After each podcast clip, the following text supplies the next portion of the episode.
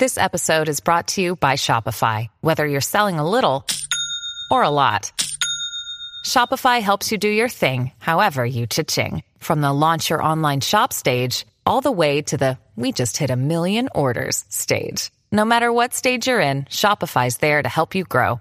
Sign up for a $1 per month trial period at shopify.com slash special offer, all lowercase. That's shopify.com slash special offer. Podcasting 954 TBS Radio TBS ラジオ、ポッドキャスティングをお聞きの皆さん、こんにちは。安住紳一郎の日曜天国、アシスタントディレクターの中山一輝です。日天のポッドキャスティング、今日は109回目です。日曜朝10時からの本放送と合わせて、ぜひお楽しみください。それでは、8月16日放送分、安住紳一郎の日曜天国、10時9分から10時33分までの放送をお聞きください。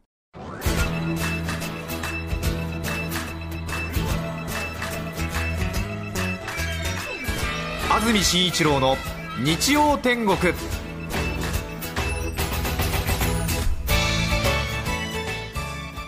さてちょっと古い話をするんですけれども2006年3月ですね。2006年ですから今が2009年8月ですからもう3年半くらい前の出来事になるんですが3年半ほど前2006年3月十何日かの放送でもお話をしたと思うんですがまだ中澤さんとはご一緒してない頃なんですが当時私は32歳、2006年3月。仕事の帰りに映画を見ようと思って品川に行ったんですね、えー駅前に皆さんご存知だと思いますが品川の駅前ですね。こちら側北側になりますと大きなプリンスホテルの建物がありますがえ。そこに、えーボーリング場などとともに映画館がありましてえねえ。ースクリーンが5つくらいある大変大きなものなんですが当時多分まだできてさほど1年2年間もなかった頃だと思いますが、何か当時ん何が見たかったのかな？えっ、とフライトプランかな？か何かをを見ようと思って行ったんだけれども、うん。ちょっと事前に調べていかなかったので上映時間とタイミングが合わなくて時間を持て余していたという状況がありました。はい。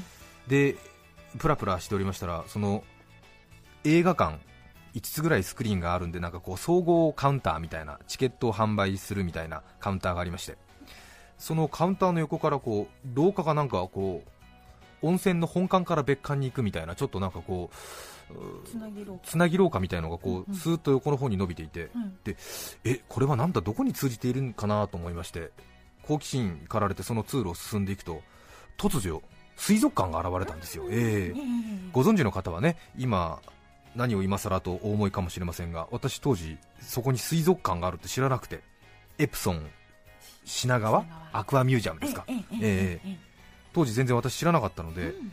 そのなんか映画館の横から出てる通路を進んでいくとそこに水族館が出ると突如現るというそのその光景にちょっと度肝を抜かれてしまって、うんまあ、田舎者なのでその水族館の立地というものに偏見があったんですね、えーもっと海辺にあるものだという勝手な認識があったんですが、えーこんな都心の一等地にねしかもこうホテルやレストランに囲まれてしかもおしゃれな映画館のカウンターを抜けたところに水族館があるんだおおやっぱり東京ってすごいなというような気持ち。あるいはその西武グループってすごいなっていう、ね、むしろ怖いなぐらいな。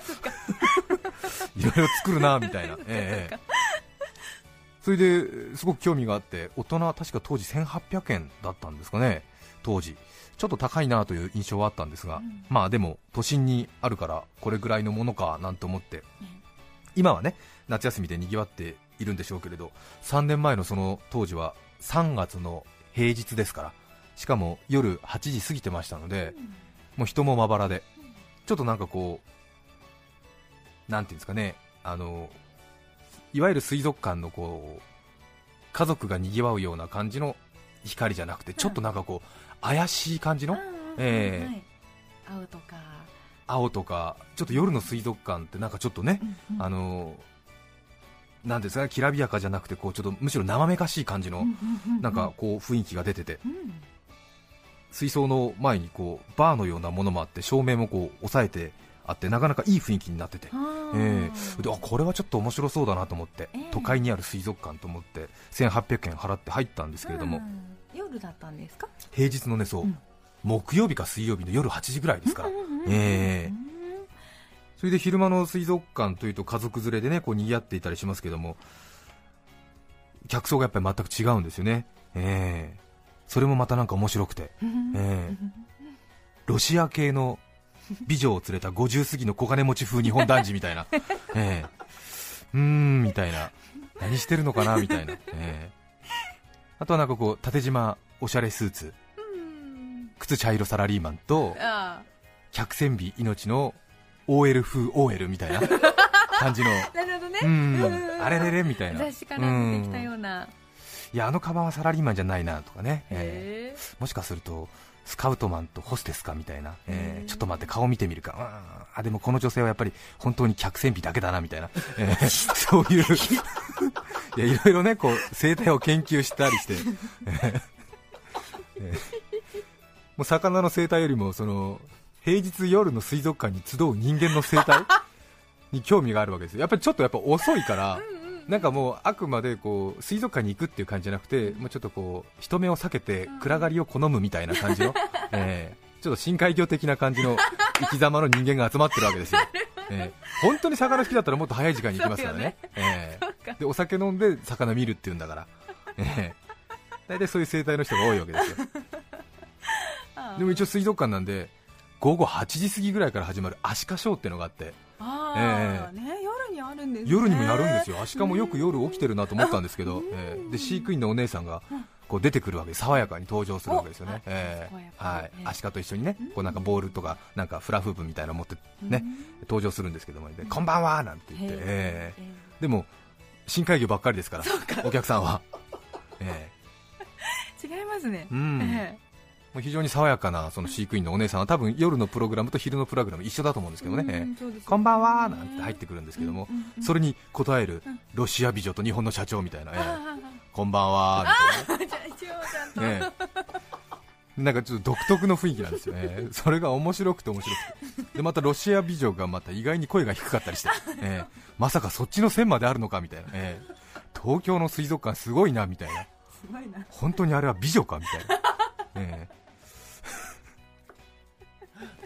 すごいのよ、ええ。まあ、深夜ではないですけどね、夜のアシカショーっていうの、なんか、ええ声が低いんだよね、みんなね。ええ。うん。じゃあ今からアシカのゴーくんと一緒に輪投げをしますみたいな、ええ。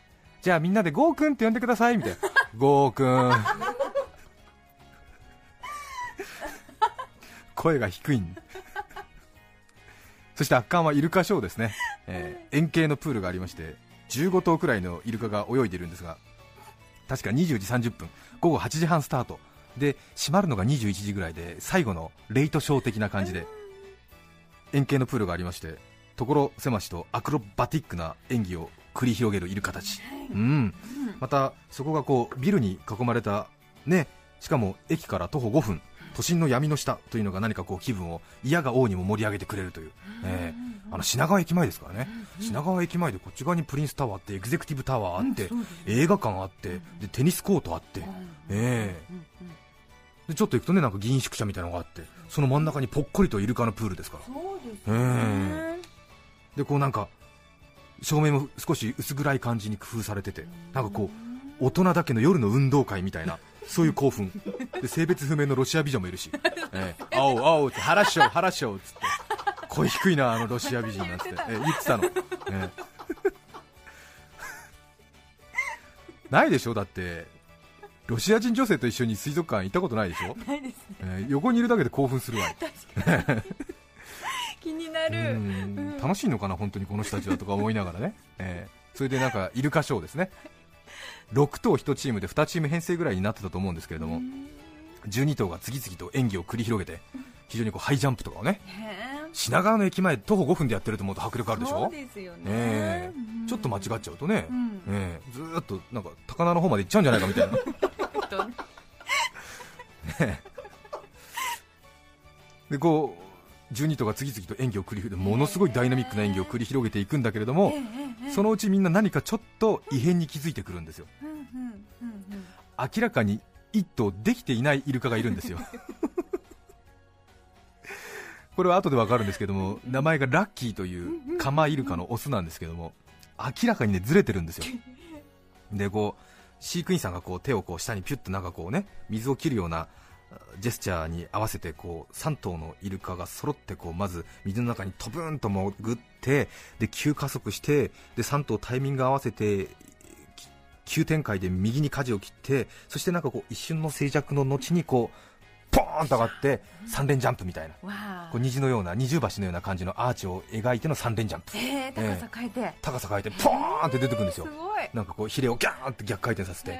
ええそれで今度ラッキーの番ですよ、うん。ラッキーのチーム。ラッキー含めた3頭今度第2陣スタート。でこうまた飼育員の人は手を下にピューッとこうねええ手のひらを下にザッとこうかざすと潜って。バーンと潜ってそして急加速してそしてまた右に曲がってそして一瞬の静寂の後ポーンと上がったら2頭しかいない。あれ？と思って。3頭3頭でスタートしたのにいねえぞと思ったら今度はしばらくの静寂の後みんなが右向いてるのにみんなの視界の左側の方でポクンと上がる。思いっきり左の方で小さくジャンプしてるポクンと。上がってパチャーンと降りてで腹打ちみたいな音して落ちるんですよ。パーンって感じじゃなくてペチンパチャーンって。痛そうみたいな。でみんなえそっち？っつって振り向くわけなんですよ。すごいイルカがいるもんだなと思って、ええそれでこうあの棒高跳びっていうか走り高跳びのようなこう横にこうバーを持ってきてでそのバーをどんどんどんどん上げていくわけですよね。で確か7メーターぐらいね飛ぶんですよ、みんなが、ええ。それでこう順番に12頭ぐらいがボーンボーンっつって7メートルぐらいのバーを上手にボーンって越えていくんだけれども11頭目ぐらいにラッキーがやってくるわけ。ラッキーどうもね尾びれの使い方がね心もとないんだよもう。でちょっとね助走も弱い。そしてえみんなが7メートル超えていく中でラッキーが出てきてでプンって上がると2メーターぐらいしか飛ばないの。でみんなバーの上越えてるのに1頭だけバーの下をくぐってるね。なあれどうしたのかなと思って、ええ。でフラフープくぐりってこう輪抜けですよね。輪くぐり、ええ。輪くぐりなんかみんなこう上手にポーンポーン飛んでいくんですけどもラッキーの場合は飛ぶどころか飛ぶ準備の時で体、まあ、上半身下半身とは言わないかもしれませんが体を上半分出してで下がっちゃうのよ。あじゃあ水面についた状態で？いやえー、とだから要するに水面から飛び出して、要するに体半分出した段階で、あダメかもみたいな感じで で体また水の中に沈めていくわけよ。ちょうどモグラ叩きみたいな感じでプップッって下がってるわけ体半分出してで止めてでスーッと下がっていくんですよね。やめて。いくんでええそれでなんかお茶濁してなんかふーんってなんか飼育員の方にプーンって戻ってくるわけ。それで一応なんか飼育員の人も餌をねこうあげるわけじゃないですか、はい。あの上手に演技したら、ね。っていうかまあ演技したイルカには全員。えええそれでこうなんかねちょっとアジかなんかサンマかイワシか分かりませんがこはいうバーっと2尾ずつぐらいあげるわけなんですが、ええラッキーはその飼育員からもらうはい。餌をはいこぼしちゃうの、ええ。ちょっとね口元がねちょっとだらしない感じ。ええ。ほんでこう水の中行ってまた掴んで食べるみたいな感じなんですけどね。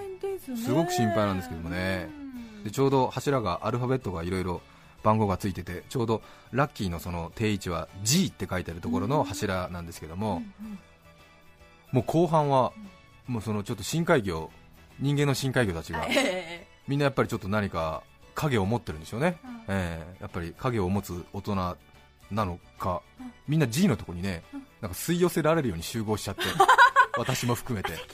席移動して。でこう円形になってるんでねこうあのスタジアム上に見られるんですけどももう最後の10分ぐらいはみんなもう G のところにじわじわと寄ってきちゃって。でもうみんなあのラッキーに感情移入しちゃってんでね、えーでもう綺麗に演技するイルカの方はほとんど見ずにラッキーばっかり見ちゃって、ええ。ほんでみんなラッキーとか言って、ええ。低めに。低めに、ええ。決して張らないんだよね、ええ。ロシア人もラッキーっつって、え えラッキー頑張れっつって。ですかなんかねシンパシーを覚えるそうなんですよね、ええ。うん。それからほどなくして随分とラッキーも有名になりまして。あそうみたいですね、ええ私も聞いたことがあります。そうなんですよね、ええええまあ、ちょっとことさらお伝えしておきたいのは、私、多分相当早く見つけました、ええ。一番にね。ええ。ええ。結構あとはええ。毎日新聞とかも結構早かったんですけども、ええ。あ俺の2ヶ月後だね、ああ、ええ。そうでしたか、うん、テレビ雑誌なんかもっともっと後ろ、まあ、え俺が多分都内で3番目ぐらい、え あまだ先もいたかもしれえない。なんかねインターネットで上げてる人がいたけれど、うんうんうんうんまあ、結構時間を割いたのは俺が初、そうですか。メディアで。ええまあ、ちょっと私としてはもう遅いよっていう感じだったんですけどね、はい。ええ。ええ。俺なんて3月から注目してるんだから。そうかそうか、ええ。うんまあ、大マスコミ系は6月だね、注目ね、ええ。テレビの初陣来たのが7月、ん。ええ。雑誌なんかは7月の下旬ぐらいだったね、俺3月だから、えか2006年3月だえから。2006年3月だから、うん。ええ。これ注目してるんですよ、そうですね。であの品川のアクアミュージアムにうんこの番組からも電話したんだけども、ねマスコミ初取材だから、あ。ええまあ、鼻の穴がビコーンと膨らんだわけなんですけども、あれから3年半の年月が経ったんですけども、先週ですね新聞にラッキーが死んだという記事が載ってました。えー、全く驚いてしまったんですけれどもね17歳か15歳ぐらいだということでアクアミュージアム品川の水族館に来てから4年ということですから、えーちょうど私は水族館に来て半年ぐらいのラッキーを見たということなんですがイルカのことを詳しく知らないので寿命をね全うしたのか短命だったのか寿命は40年くらいあるという話もありますからえー飼育下ではねどれぐらいの寿命になるのか分かりませんけれども、えー大往生だったのか分かりませんけれどもね。でも新聞に毎日新聞でしたけども訃報がね2段抜きで扱われてましたから大変人気者になったんだなと思って。うん。最後まで愛されていたんだなとそういう気持ちにもなりましたね。そうですね。えそうですか。品川のアクアミュージアムでは今月いっぱいですか。ラッキーの思い出コーナーというのがなんかプールの近くに献花台のようなものなのか分かりませんけれどもそういうものが置かれているということですけどね、えーなんか、うん。まあ、ちょっとね自慢もあり早くから注目していたということもあって何かちょっとね非常に私としてももう一度ねちょっと見てみたかったなというふうに思ってたんですけれども、残念ながら行く機会なかったんですが、先ほどちょっとインターネットで見ましたら最終的にはみんなが7メーター飛ぶジャンプを4メーターぐらいまでは飛べるくらいには成長してたという話が載ってましたけどもね。いやーなんかちょっと残念だなという気持ちありまして皆様にこんな話を聞いてもらいました、えーすごいですからね。全員右行くところに左行ったんですからね。イルカといやいやっぱりですよね。で逆にそっちしつける方が難しいっていうね。うね。えでみんな右に急旋回してそこでジャンプするのに、それなぜか左に行ってそこで小さくジャンプするんだから。どんだけ反逆時だよとい う、ええ。うん品川の反逆時ですよ。そうだったんですね。チェ・ゲバラですね。あ、そう。ええ。そっかそっか革命をねうん。もたらした。しかも西武グループの中でやるんだから見上げたもんですよ。そうかそうかそうか。え確かになんかそんな感じわかりますね。うん。あの意思統一取られた西武グループで反逆するんだから。どれだけどれだけの根性だよっていう。ねしかも、うん。あの子供じゃなかったんですねその頃。あんまり、もうもうもう結構な大人だったんです、ね、もう成人っていうんですか、ええ。うんうんうんそっか。子供だからできないのかと思ってました、うん、なんかいろいろねあのね。飼育員の人に話も聞きましたけれどもね。いろいろ個性があるのでということでまたそこの水族館ではそのうん。ラッキーの普通ねうん。ちょっと向いてないなと思うと調教をやめてしまうらしいんですけれども、あそうなんできないラッキーはできないラッキーなりのそのファンがつくはずだということで、え。ー最後までずっとね調教してたということですけどもね、えー。私も組織の中で埋もれそうになったらラッキーのことを思い出したい、うん、あの西武グループの中で貫いたね、ねえ。右って西武が言ってるのに左に行ったっていうすごい反逆時じゃない？まあ、ね、ラジオ聞いてらっしゃる方で会社勤めしてる方多いかもしれませんが、えー、西武グループとかね、読売グループとかいうと、もうちょっとその名前聞いただけで背筋がベッとなるじゃないですかね、それです、大グループの中で右って言ってるのに左に行くんですからね、巨人嫌いっていうみたいなそうですよ、すごい読売新聞の中で巨人嫌いって言ってるみたいなもんですからね、えー、TBS の中でベイスターズさほど興味ないって言っても、そほど、ね、プレッシャーないですけど。これは読売グループ、西武グループの強さですからね、上位下脱ですから、もうバシバシっていう感じですからね、すごいなと思って、えー、私はラッキーをサラリーマンのお手本にしたいなというふうに思ってますね、えー、まあ、とりあえずね土曜日のシフトすら反逆できなかったということで、ね、なんてラッキーに申し開きをしていいのかというね、えー、サラリーマンの皆さんもね、辛くなったら西武グループの中で唯一反逆を貫いた。ラッキーを思い出してほしいなと思いますね。別に反逆しなくてもいいんですけどね、えー、己を、ね、己をね貫いてほしいなと思いますけどもね、えー、さよなら、そしてありがとう、ラッキー。さて今日のメッセージテーマはこちらです。アイスの思い出川口市の希望の和立さんからいただきました。50歳男性の方ありがとうございます。今から31年前私が大学2年生19歳の時のことです。実家の近くにとあるメーカーのアイスクリーム工場がありました。学校が夏休みに入る頃でこのアイスクリーム工場がちょうどアルバイトの募集をしていました、うん、早速面接に行き担当者が数日のうちに結果を連絡します。とのことでした。しかし1週間経っても連絡が来ません、こちらから担当者に連絡をするとああなたは髪が長いので採用しませんでしたと一言。確かに当時は長髪が流行っていて、うん、私の髪も肩につくほどでした、はい、でもこっちだって夏休みの予定があるんだから不採用なら不採用で早く連絡くらいくれよと腹立たしくなりました、はい、これを聞いた母も常識がないと立腹していました、その後やはり実家の近くにあるスーパーマーケットで学校を卒業するまでの2年半アルバイトをしていました、当然スーパーですからアイスも売っています、はい。陳列棚の整理をしながらアイスクリームの入ったケースの中も整理しますが、ここから私の報復の始まりです。ケースの中のアイスを整理するふりをしながら例のアイスクリームメーカーの商品の上に別のメーカーのアイスをどっさり乗せて 隠したりしていました。19歳の青年のささやかな社会への報復といったところでしょうか今ではお酒を飲んだ後アイスが食べたくなり飲み会の帰りには自宅近くのコンビニでよく買って帰りますがアイスクリームケースの中を見ていると今も例のメーカーの商品の上に別のメーカーのアイスを23個乗せたりしちゃいます。私もいつまでたっても進歩のない人間ですね。うん。すごいですね。今50歳ですからね。50歳でも学生の頃のその恨み忘れずそのメーカーの上に違うメーカーのアイスを乗せているすごいですよね。すごいですね。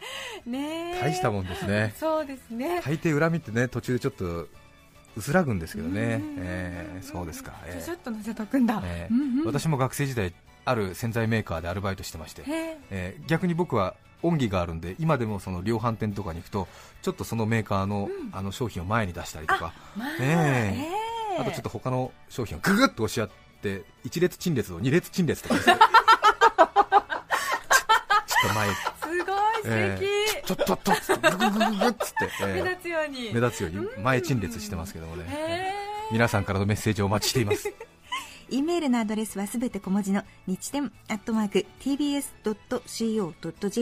nichiten アットマーク tbs.co.jp です番組にメッセージを送ってくださった方の中から抽選で5名の方に何かと便利でシュールな表紙があなたの日常を演出日展オリジナルノートをプレゼント。さらに番組でメッセージを紹介したすべての方に日展オリジナル気持ち悪いポストカード2009夏の葉をお送りしています。今日のテーマはアイスの思い出。皆さんからのメッセージお待ちしています。番組では皆さんから曲のリクエストも募集しています。メッセージにぜひリクエスト曲も書いて送ってください。ラジオからリクエスト曲が流れる喜びそれはプライスです。さて帰省シーズンですね。車を運転中の方も多いと思います。私に言われたくないかもしれませんが事故のないようどうぞ安全運転でお過ごしください。それでは今日の1曲目です。江東区めぐみさんからいただきました。ありがとうございます。アンリさん悲しみが止まらない。どうぞ。8月16日放送分安住紳一郎の日曜天国。10時9分から10時33分までをお聞きいただきました。著作権の問題がありリクエスト曲は配信することができませんので今日はこの辺で失礼します。安住紳一郎のポッドキャスト天国。いよいよ来週から関東地方は聴取率調査週間が始まります。 One for all。All for one。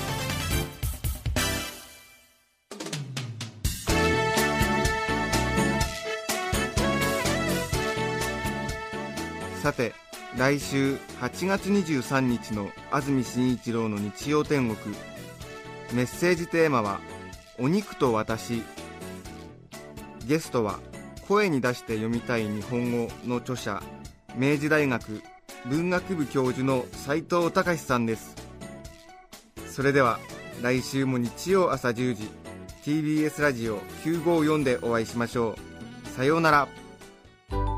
安住紳一郎の「ポッドキャスト天国」これはあくまで試供品皆まで語れぬポッドキャスト。ぜひ本放送を聞きなされ。TBS ラジオ954